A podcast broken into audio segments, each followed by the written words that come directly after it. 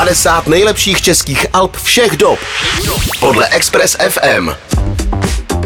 Ve večerní show se dostáváme k naší a doufám, že i vaší oblíbený rubrice, to znamená 50 českých nejlepších alb všech dob. Pojďme se podívat na místo 35. A tou se stává skupina Umakart a jejich deska Vlci u dveří z roku 2012. Právě Umakart, tak to je příležitostně existující superskupina v čele s Jaromírem Švejdíkem z Priznic, Dušanem Neubertem z Tata Boys a Janem P. Muchovem z Ecstasy of St. Teresa.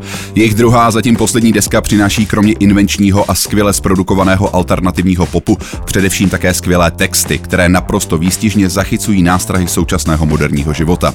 V tuhle chvíli už máme na telefonu jednoho ze členů kapely Umakarta, sice Dušena Neuwirta. Dušené, my tě zdravíme, ahoj. Ahoj, hezký večer všem posluchačům. Co tě jako první napadne, když se řekne Vlci u dveří? Vlci u dveří vlastně eh, deska z roku 2012 napadne mě básník Honza Těsnohlídek, který nás vlastně inspiroval jak názvem, tak i obsahem k téhle desce. Jak s odstupem a vůbec z dnešního pohledu tu samotnou desku vnímáš?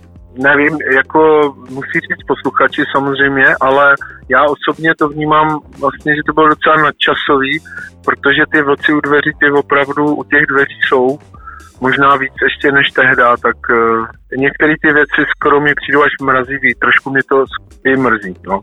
Dužane, pojďme zaspomínat na dobu, kdy se tahle deska nahrávala a kdy vyšla, tedy na rok 2012. Jak na tu dobu vzpomínáš? No, byl to turbulentní rok, ale my jsme měli už jako docela dost demáčů a věcí připravených, ale furt jsme to nemohli tak nějak skompletovat dohromady. A pak jsme s Jaromírem Švedíkem byli na, v Arše na EKG Jary Rudiči a tam jsme právě viděli Honzu Těsnohlídka, jak eh, recituje, čte svoji vlastní poezii a to nás naprosto uhranulo a nadchlo a vlastně jsme se s ním domluvili na té spolupráci a pak už jsme to s ním tu desku dotáhli, taky nám tam napsal nějaký texty. A jak vůbec vzniklo to samotné téma, tedy Vlci u dveří? Právě on tomu nasadil korunu to, co my jsme cítili, že to mělo ten sociální rozměr. Nevím, jestli myslel těma vlkama u dveří exekutory anebo nějaký šílený e, de- demonstrace nebo co, ale jako myslím si, že ten kvas a něco takového divného, co v té společnosti vyvěrá ven, že už cítil tehda a, a my s ním. No. Zeptám se na nedílnou součást každého LPčka, jak vznikal obal desky.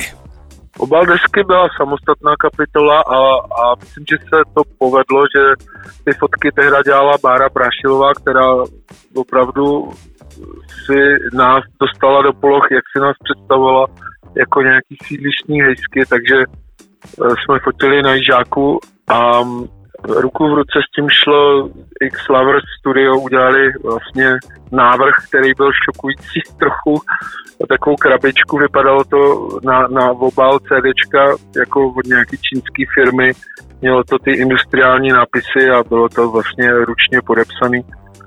Myslím si, že to je zajímavý vidět i dneska, ten, ten obal, že to je hezký všechno, i ty fotky.